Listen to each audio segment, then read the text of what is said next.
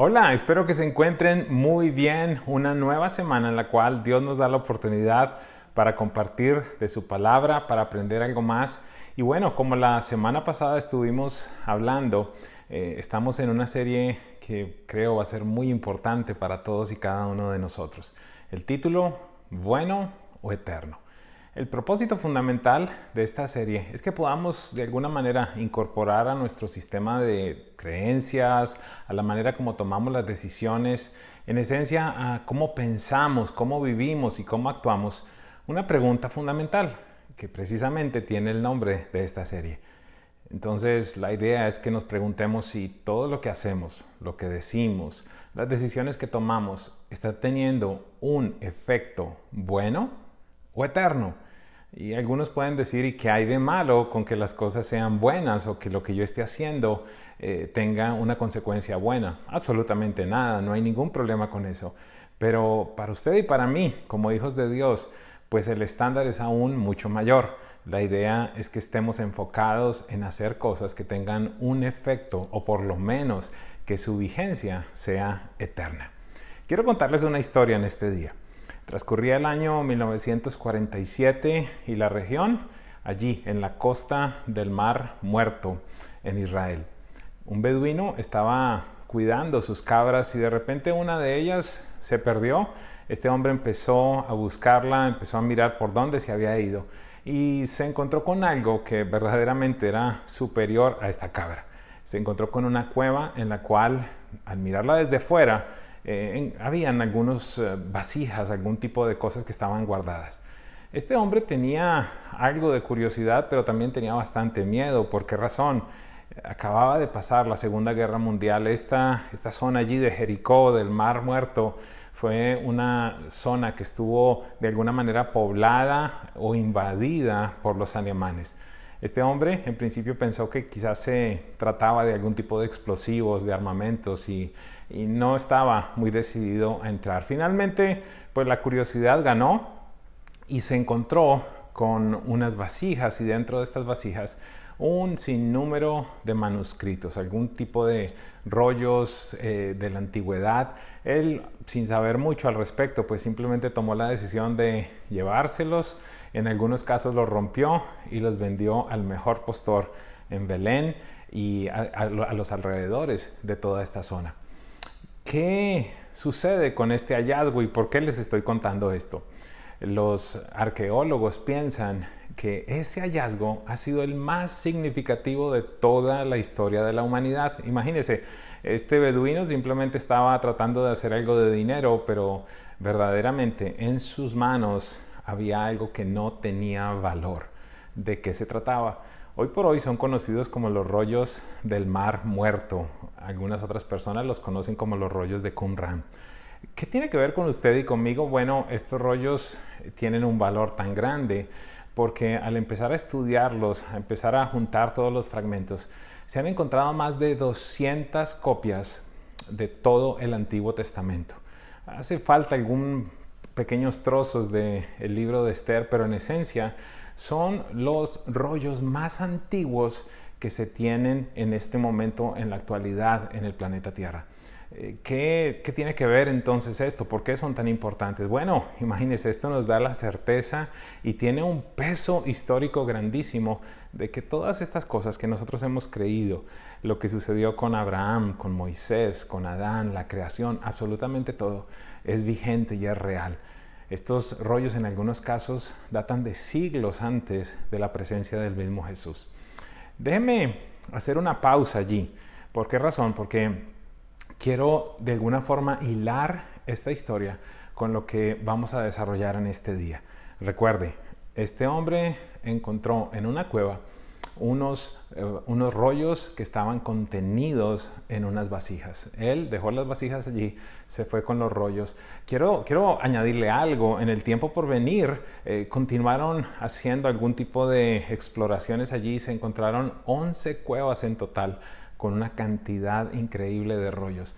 Recientemente se encontró lo que llaman la cueva número 12. Esa lamentablemente estaba saqueada y tan solo permanecían allí las vasijas, así que pues no, no tuvo ninguna trascendencia. Sin embargo, este hallazgo que hicieron eh, el beduino y después los arqueólogos ha sido tan trascendente y tan importante que el mismo Estado de Israel eh, algunas décadas después construyó un edificio hermoso que hoy por hoy es un museo que usted lo puede visitar, donde se preservan estos rollos en la temperatura correcta, con la humedad correcta, de tal manera que puedan perpetuar en la historia de la humanidad.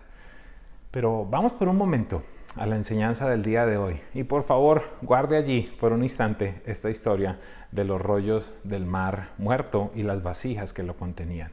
Eh, es factible que empiece a saber por qué razón la enseñanza del día de hoy se llama la vasija o el tesoro. Lo primero que quiero hacer en este día es tratar de definir la palabra eterno. ¿Qué significa eh, eh, eterno? ¿Qué, de alguna manera que encierra este concepto de la eternidad? y allí partimos de la base de algo que es complejo. ¿Por qué razón? Porque usted y yo tenemos una mente finita, una mente que piensa en segundos, en minutos, en horas, en días, en meses, en años, en décadas, en siglos. Y, la primera definición de este concepto de eternidad o de la palabra eterno es algo que no está limitado por el tiempo, algo que no se puede medir, algo que no tiene principio ni final. Y, con el efecto de traer un poco más de peso a la enseñanza del día de hoy, yo quisiera agregarle algo. Eh, ¿Qué tal si concluimos que aquello eterno es lo que va más allá de esta vida terrenal. ¿Y por qué quiero hacer este énfasis? Porque de alguna manera usted y yo estamos muy enfocados en lo que estamos viviendo aquí en la tierra. Y, es lógico, necesitamos alimento, deseamos comprar una casa, queremos casarnos, eh, queremos tener eh, posiblemente alguna compañía, estudiar, etc. Mucho, mucho de lo que hacemos tiene un enfoque simplemente terrenal. Lo interesante es que desde siempre, a pesar de lo difícil que es para usted y para mí, para el hombre comprender este concepto de la eternidad, la Biblia dice que Dios lo sembró dentro de los seres humanos. Mire lo que dice Eclesiastés 3:11. Dice lo siguiente, sin embargo, Dios lo hizo todo hermoso a su tiempo, a su momento apropiado. Continúa diciendo el escritor, Él sembró la eternidad en el corazón humano, pero aún así el ser humano no puede comprender todo el alcance de lo que Dios ha hecho desde el principio y hasta el fin. Eh, seamos claros, lo que necesitamos pedirle a Dios es que por lo menos Él nos permita empezar a entender empezar a, comprender lo que significa verdaderamente este concepto de la eternidad. ¿Por qué? Porque es difícil, es difícil para cualquier persona pensar que no va a existir muerte, que, algo va simplemente a continuar viviendo y viviendo y viviendo y viviendo por miles y miles y millones de años. Es, un concepto complejo. De nuevo, en nuestra mente es difícil poder ajustar y meter el concepto de la eternidad. Pero, pero quiero invitarlo a que tengamos algo. Tengamos la siguiente reflexión. Filipenses 3, del 7 al 8, el apóstol Pablo nos dice algo muy interesante y lo voy a leer. Él dice, eh, yo vivía de una manera muy especial, tenía mucha influencia, eh, estudié en las mejores escuelas, me convertí en un líder religioso, adquirí la ciudadanía romana, era un hombre de mucho prestigio, de influencia, y entonces aquí en eh, el libro de Filipenses dice lo siguiente, antes creía que estas cosas eran valiosas. ¿Qué cosas? Esto que hablamos, los títulos, el estudio, la posición, eh, eh, las, las, cosas que había adquirido en determinado momento. Él dice, antes creía que estas cosas eran valiosas, pero ahora considero que no tienen ningún valor debido a lo que Cristo ha hecho. Entonces el apóstol nos está empezando a decir, eh, ¿saben algo? En el momento en el que encontré a Cristo, hubo un cambio de prioridades. Las cosas que yo pensaba que eran importantes, ahora que Él está en mi vida, eh, no son tan trascendentes, no son tan importantes. Continúa diciendo, así es, todo lo demás no vale nada cuando se compara con el infinito valor de conocer a Cristo Jesús, mi Señor. Por amor a Él, he desechado todo lo demás y lo considero basura a fin de ganar a Cristo. Qué declaración tan fuerte. eh, ¿cómo, ¿cómo es eso que todo lo que había alcanzado, todo lo que había logrado, aquello por lo que había soñado, ahora lo considera basura con tal de alcanzar a Cristo? Sí, es un reto muy grande el que usted y yo tenemos, pero, pero necesitamos pedirle a Dios que, que nos abra el entendimiento, de alguna manera nos lo permita ver por primera vez, que, que sea como una revelación literalmente, para que entonces podamos empezar a caminar en la eternidad y sobre todo a que este sea un concepto que se incorpora una vez más, como les dije, en nuestro sistema de creencias, en nuestros valores, en nuestras tomas de decisiones. Yo llegué a una conclusión eh, con, con este primer punto. ¿Cuál es? Que debe llegar un momento en la vida de todo creyente en el que descubres, en el que dimensionas el valor de Cristo Jesús y como consecuencia esto te causa un desapego de lo terrenal. Eh, me estás hablando de algo muy complejo, posiblemente, pero de nuevo, cuando empezamos a incorporar el concepto de la eternidad, el concepto de aquello que verdaderamente va a tener valor después de que muramos o después de que se acabe este transitar por la tierra, eh, si, si podemos llegar a entender eso, yo creo que va a ser muy importante para que entonces pongamos las cosas en la prioridad correcta. El punto número dos que quiero compartir con ustedes en este día eh, tiene que ver precisamente, es el enlace de este punto número uno. Al empezar a comprender entonces la eternidad, ella se debe convertir en nuestro filtro. Y, vuelvo a insistir algo, solamente Dios nos puede dar la iluminación, la revelación, eh, el descubrimiento de lo que significa la eternidad. No, no es algo que usted pueda recibir por la imposición de manos o tomando un curso eh, de cómo aprender lo que es la eternidad. Esto tiene que ser una revelación y esa revelación es una persona, Cristo Jesús, el, el Dios eterno que se hizo hombre para vivir en usted y para vivir en mí. Primera de Corintios 9, 25 y 26, el apóstol también nos ayuda a ir un poco más allá en el descubrimiento de qué cosas nosotros debemos hacer. Dice lo siguiente, todos los atletas se entrenan con disciplina. Lo hacen para ganar un premio que se desvanecerá. Pero nosotros, los creyentes, los hijos de Dios, dice lo siguiente él, pero nosotros lo hacemos por un premio que es eterno. ¿Qué quiere decir esto? Este hombre cambió sus prioridades totalmente.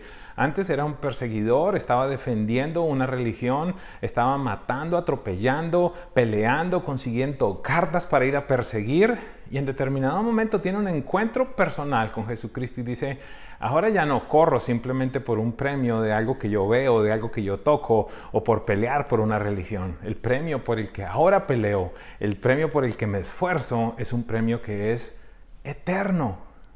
El versículo cierra diciendo, por eso yo corro cada paso con propósito, no doy golpes al aire. Qué impresionante. Según esto el apóstol nos está diciendo que todos los logros que nosotros alcanzamos aquí cuando no tienen un propósito superior, simplemente son pérdida de tiempo y golpes al aire. Así que llegamos a una segunda conclusión importante. El verdadero valor de todo lo que hacemos debe estar dado por su efecto en la eternidad. Quiero volverlo a insistir. Quiero, quiero hacer énfasis en esto. El verdadero valor de todo lo que hacemos, de todo lo que decimos, de todo lo que invertimos, de todo lo que dejamos de hacer, el verdadero valor de todas las obras que nosotros hacemos, debería estar entonces medido por su efecto en la eternidad lo que estoy estudiando, lo que estoy dando, a lo que le estoy dedicando el tiempo, aquello a lo que me guardo o de lo que me guardo, aquello en lo que me esfuerzo, ¿qué efecto va a tener en la eternidad? Es evidente que tiene un efecto inicial aquí en la tierra, pero la pregunta es, eh, después de terminar este transitar, ¿continuará teniendo vigencia? Esa es la pregunta que necesitamos entonces plantearnos. Mi invitación, asegúrate que estás invirtiendo en aquello que va a perdurar por la eternidad. Y entonces aquí llegamos al punto número tres, el, punto que tiene eh, de alguna manera el corazón de la enseñanza y el mismo título. nace desde este punto.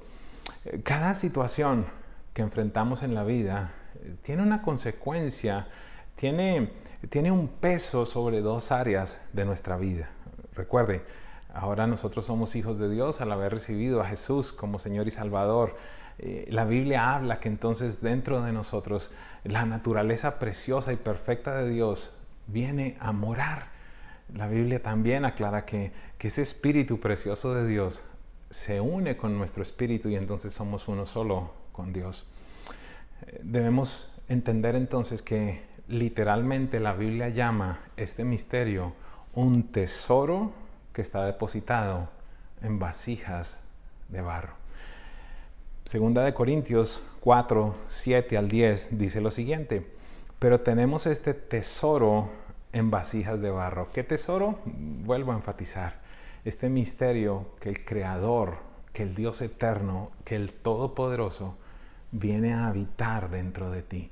Es impresionante cuando, cuando usted lee la Biblia y llega a unos versículos que dicen que, todo el universo no puede contener a Dios, que los cielos no pueden contener a Dios, sin embargo, somos unos eh, privilegiados al nosotros poder contener a esa naturaleza de Dios en nuestro interior. Regresemos. Segunda de Corintios 4, 7 al 10 dice entonces, pero tenemos este tesoro en vasijas de barro para que se vea qué tan sublime poder viene de Dios y no de nosotros. Eh, la idea entonces, ¿cuál es? Que en el diario vivir debería identificarse claramente el tesoro que está dentro de ti y la vasija, es decir, tu, humanidad. Y, deberíamos tener entonces una conciencia muy clara que, debemos alimentar estas dos áreas. Es evidente, yo creo que el estómago nos deja saber cuando necesitamos eh, alimentar eh, nuestro cuerpo, pero hay otro tipo de alimento que también nosotros vemos muchas veces en esta naturaleza animal, esta naturaleza humana, esta naturaleza carnal. No sé si recuerda, lo hablamos la semana pasada. La única diferencia que hay entre los animales y el hombre en ese proceso de creación fue que Dios sopló de su aliento de vida y entonces el hombre fue un ser viviente.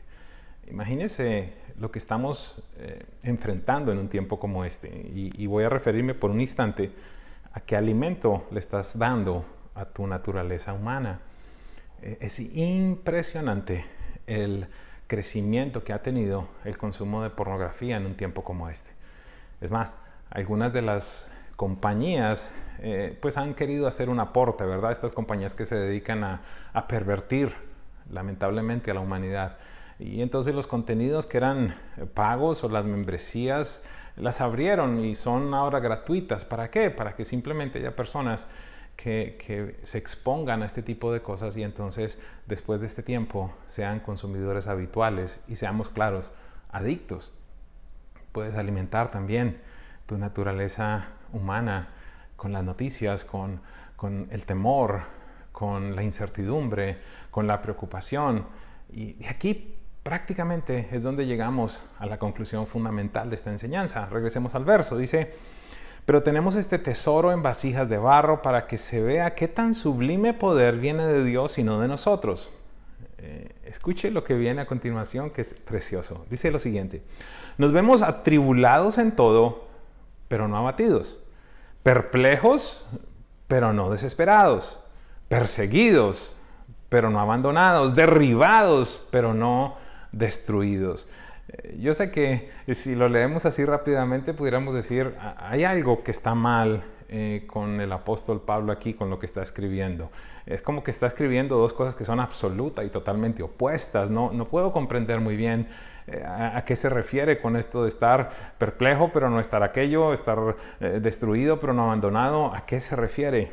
Mire, las situaciones que enfrentamos en la vida van a estar también filtradas o por lo menos ese es el propósito, que estén filtradas por la visión de lo eterno. Por eso entendemos que los retos, los problemas, los desafíos que enfrentamos van a causar que tu vasija, este ser humano, eh, lo que es frágil, lo que de alguna manera eh, es, es tan efímero, tu vasija entonces se vea atribulada, perpleja, perseguida, derribada. Sin embargo, según el apóstol Pablo, el tesoro, esto precioso que Dios depositó dentro de ti, la naturaleza divina operando en ti, tu hombre espiritual entonces eh, debería estar haciendo algo totalmente diferente. No estará abatido, no estará desesperado, no será abandonado y no será destruido. Regresemos por un instante a leer una vez más el versículo y quizá lo comprendemos de mejor manera. Recuerde, primero nos habla qué le sucede al hombre natural, después cómo debería estar el hombre espiritual. Dice, nos vemos atribulados en todo, el hombre natural, pero no abatido, el hombre espiritual. Perplejo, el hombre natural, pero no desesperado, el hombre espiritual. Perseguido, el hombre natural, pero no abandonado, el hombre espiritual. Derribado el hombre natural, pero no destruido. ¿Por qué razón? Porque ahora entonces entendemos que estos procesos tienen un propósito aún mayor y es formar el carácter, es formar la vida de Cristo en nosotros para que al final simplemente seamos vida para otras personas. ¿Qué es lo complejo? Lo complejo es que Jesús mismo nos advirtió que lo que sucede. Mire lo que dice Juan 12:25. Los que aman su vida en este mundo, es decir, los que, los que están aferrados a lo terrenal, los que están pendientes de absolutamente todo lo que está pasando ahora, aquí, eh, si se va a acabar el mundo, si me enfermo, eh, si tengo comida, si no tengo comida, entiéndame, es una realidad, pero los que están enfocados en eso, Jesús dice, los que aman su vida en este mundo, la perderán. Los que no le dan importancia a su vida en este mundo la conservarán por toda la eternidad. Regresemos por un instante a la historia inicial. Los rollos encontrados allí en Qumran, los rollos del Mar Muerto, son invaluables. ni siquiera el hombre más rico de la tierra pudiera decir, ok, voy a dar aquí 100 millones, 200 millones. No se los van a vender, no tienen valor. Es algo muy precioso esos rollos no tienen un valor monetario, eh, son literalmente un tesoro. Sin embargo, las vasijas, las vasijas que lo contenían, sí, posiblemente tienen, tienen algún tipo de valor por ser una antigüedad. Pero déjeme darle un ejemplo. No sé si ha comprado en algún instante un perfume delicioso, un perfume quizás caro o, en algunos casos una botella de un vino de una reserva muy especial, quizás un vino muy costoso. ¿Qué sucede cuando el perfume se acaba o cuando el vino se acaba? usted no atesora la botella, no atesora ese contenedor. ¿Por qué? Porque lo que verdaderamente valía, eh, eh, lo, que, lo que era importante era el contenido, no la vasija por mucho que el perfume le haya gustado, pues ¿quién de nosotros va a guardar una botella que está vacía? Ninguno. ¿Por qué? Porque el aroma, el perfume, era lo que verdaderamente nosotros estábamos buscando. Y, sabe, esa es la historia entonces de lo eterno versus lo terrenal. Ah, nosotros tenemos una tendencia muy grande en enfocarnos en la vasija, en enfocarnos regresemos en enfocarnos en, la botella del perfume. Pero vuelvo a preguntarle, ¿qué valor, qué valor tiene esa botella desocupada? Ninguno. Pudiéramos decir que el único valor que tiene la botella está por lo que contiene. Y es quizás lo que necesitamos empezar a pensar. Este cuerpo, el valor que tiene es por lo que tiene adentro, esa vida de Dios, ese, ese hombre y esa mujer espiritual. Ellos sí van a trascender después de que partamos de la tierra. ¿A qué conclusión llegamos entonces? No invierto, no compro casa, no, no me caso, no tengo hijos. Eh, mejor entonces sigo pensando en, que mejor Jesús venga y, no abro mi boca y no estudio y, me pongo simplemente como en un sleep mode, simplemente descanso, no le estoy diciendo eso. Jesús creo que de una manera tan especial nos dio la clave más importante de este día. Mateo 6:33, algunos de ustedes seguramente lo han leído y a los que no lo han leído se lo puedo recitar en este momento. Jesús dijo eh, en la mitad de un sermón en el cual les estaba diciendo a sus discípulos, no se preocupen por qué van a comer, por qué van a usar de vestido, por qué eh, se preocupan por, por si pueden alargar una hora más de vida a su vida o quién porque se preocupe mucho puede hacer que su cuerpo crezca un poco más. Eh, Jesús dice, no se preocupen por nada de eso. Y entonces llega el versículo 33 cuando dicen, más bien, en vez de estarse preocupando por las cosas terrenales, más bien busquen primeramente el reino de Dios, su justicia perfecta y todas estas cosas van a ser añadidas. Pero de nuevo, este es un concepto muy difícil de comprender. Algunos están diciendo, pero ¿cómo me va a decir que si yo me enfoco en lo eterno, entonces me va a aparecer lo terrenal? Amigo, amiga, es lo que la Biblia dice. Es más, el libro de Hebreos nos dice que todo lo invisible provino de lo que no se ve. Realmente todo nació de la palabra de Dios. Jesús entonces nos, nos dice, busque primeramente el reino de Dios, su justicia perfecta y todas las otras cosas serán añadidas. ¿Qué significa lo eterno? ¿Qué significa buscar la eternidad en mis decisiones, en el tiempo, en lo que hago y en lo que no hago? Esa será la respuesta que estaremos dando en las sesiones por venir. Pero por ahora quisiera invitarle a algo. El apóstol Pablo nos dijo, algo sucedió en el momento en el que recibí a Jesús como Señor y Salvador. Mis prioridades cambiaron para siempre. Lo que yo consideraba muy valioso, escuche, él lo dice, ahora lo considero basura con tal de conocer a Cristo Jesús. La primera evaluación que pudiéramos hacer en este día es, ¿qué tanto estamos invirtiendo en conocer a Cristo? Y de alguna manera pudiéramos decir, ¿qué tanto estoy haciendo para que otros conozcan a Cristo. ¿Sabe algo? Años atrás tuve que llegar a una conclusión.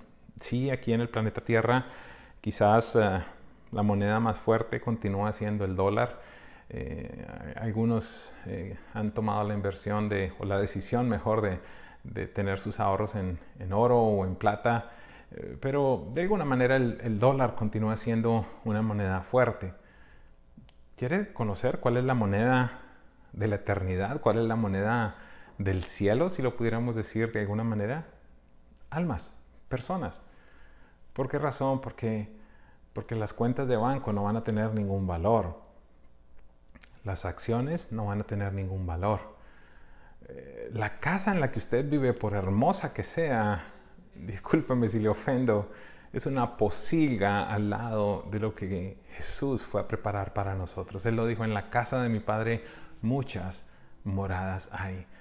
¿Puede llegar a comprender cómo será esa habitación que Él ha preparado para nosotros?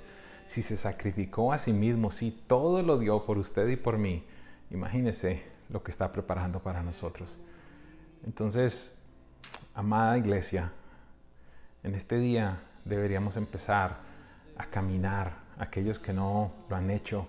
En el caso mío, tengo que tomar una decisión diaria en no enfocarme tanto en lo natural, sino entender qué cosas, cómo mis decisiones, cómo mis acciones traerán entonces un impacto en lo eterno, en la vida de las personas.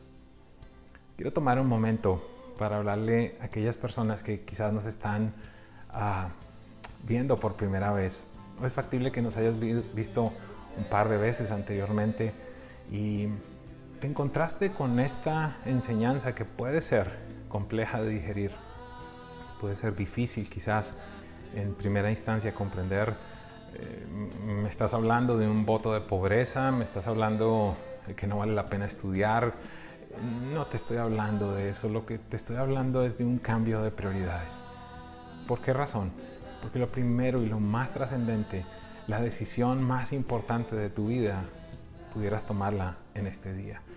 Para empezar a caminar en esta dimensión de lo eterno, lo primero que necesitas es reconocer que, que eres un pecador. Yo lo tuve que hacer. Tuve que entender que por mis propios medios era imposible llegar a Dios. Es decir, era imposible estar en total unidad con Él. Lo increíble es que ha sido tanto el amor de Dios que Él envió a su Hijo Jesús. Dios mismo lo envió para que todo aquel que en Él crea no se pierda, sino que tenga vida eterna. ¿Qué significa perderse? ¿Qué significa tener vida eterna? Te lo voy a poner de una manera muy sencilla. La Biblia dice lo siguiente, el que tiene al Hijo, a Jesús, tiene la vida. El que no tiene al Hijo, no tiene la vida. Realmente entonces perder o perderse no es otra cosa que una eternidad separado de Dios. En tanto que la salvación es una eternidad junto a Dios. Hoy, allí donde tú estás, puedes tomar de nuevo la decisión más importante de tu vida. ¿Por qué? Porque con esta decisión vas a escoger en dónde vas a pasar la eternidad. Lo impresionante es eso. Una decisión puede causar que no vayamos al infierno, sino que tengamos la certeza de estar en el cielo con Dios, en relación con Él, unido a Él por la eternidad. ¿Qué decisión? Te lo reitero.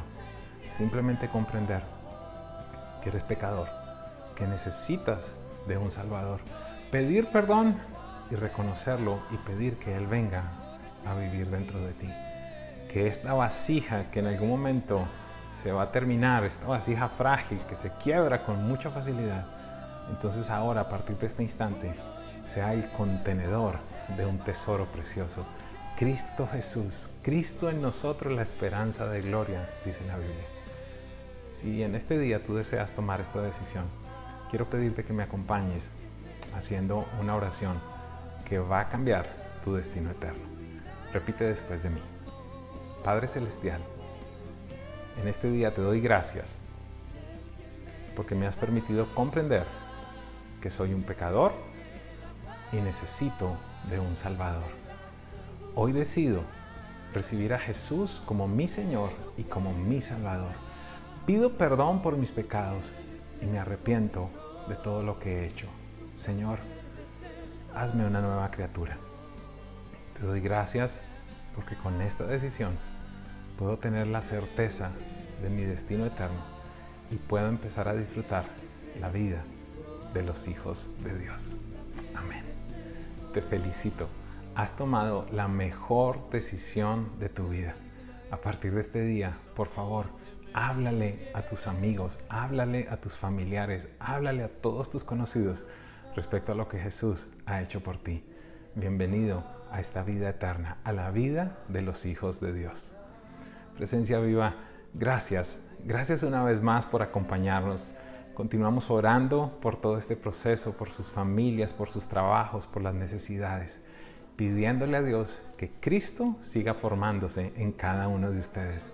Y a los miembros de Presencia Viva quiero decirles que continuamos orando por ustedes. Sabemos los momentos difíciles que estamos enfrentando, pero una serie como esta tiene el propósito que verdaderamente nos enfoquemos en lo eterno.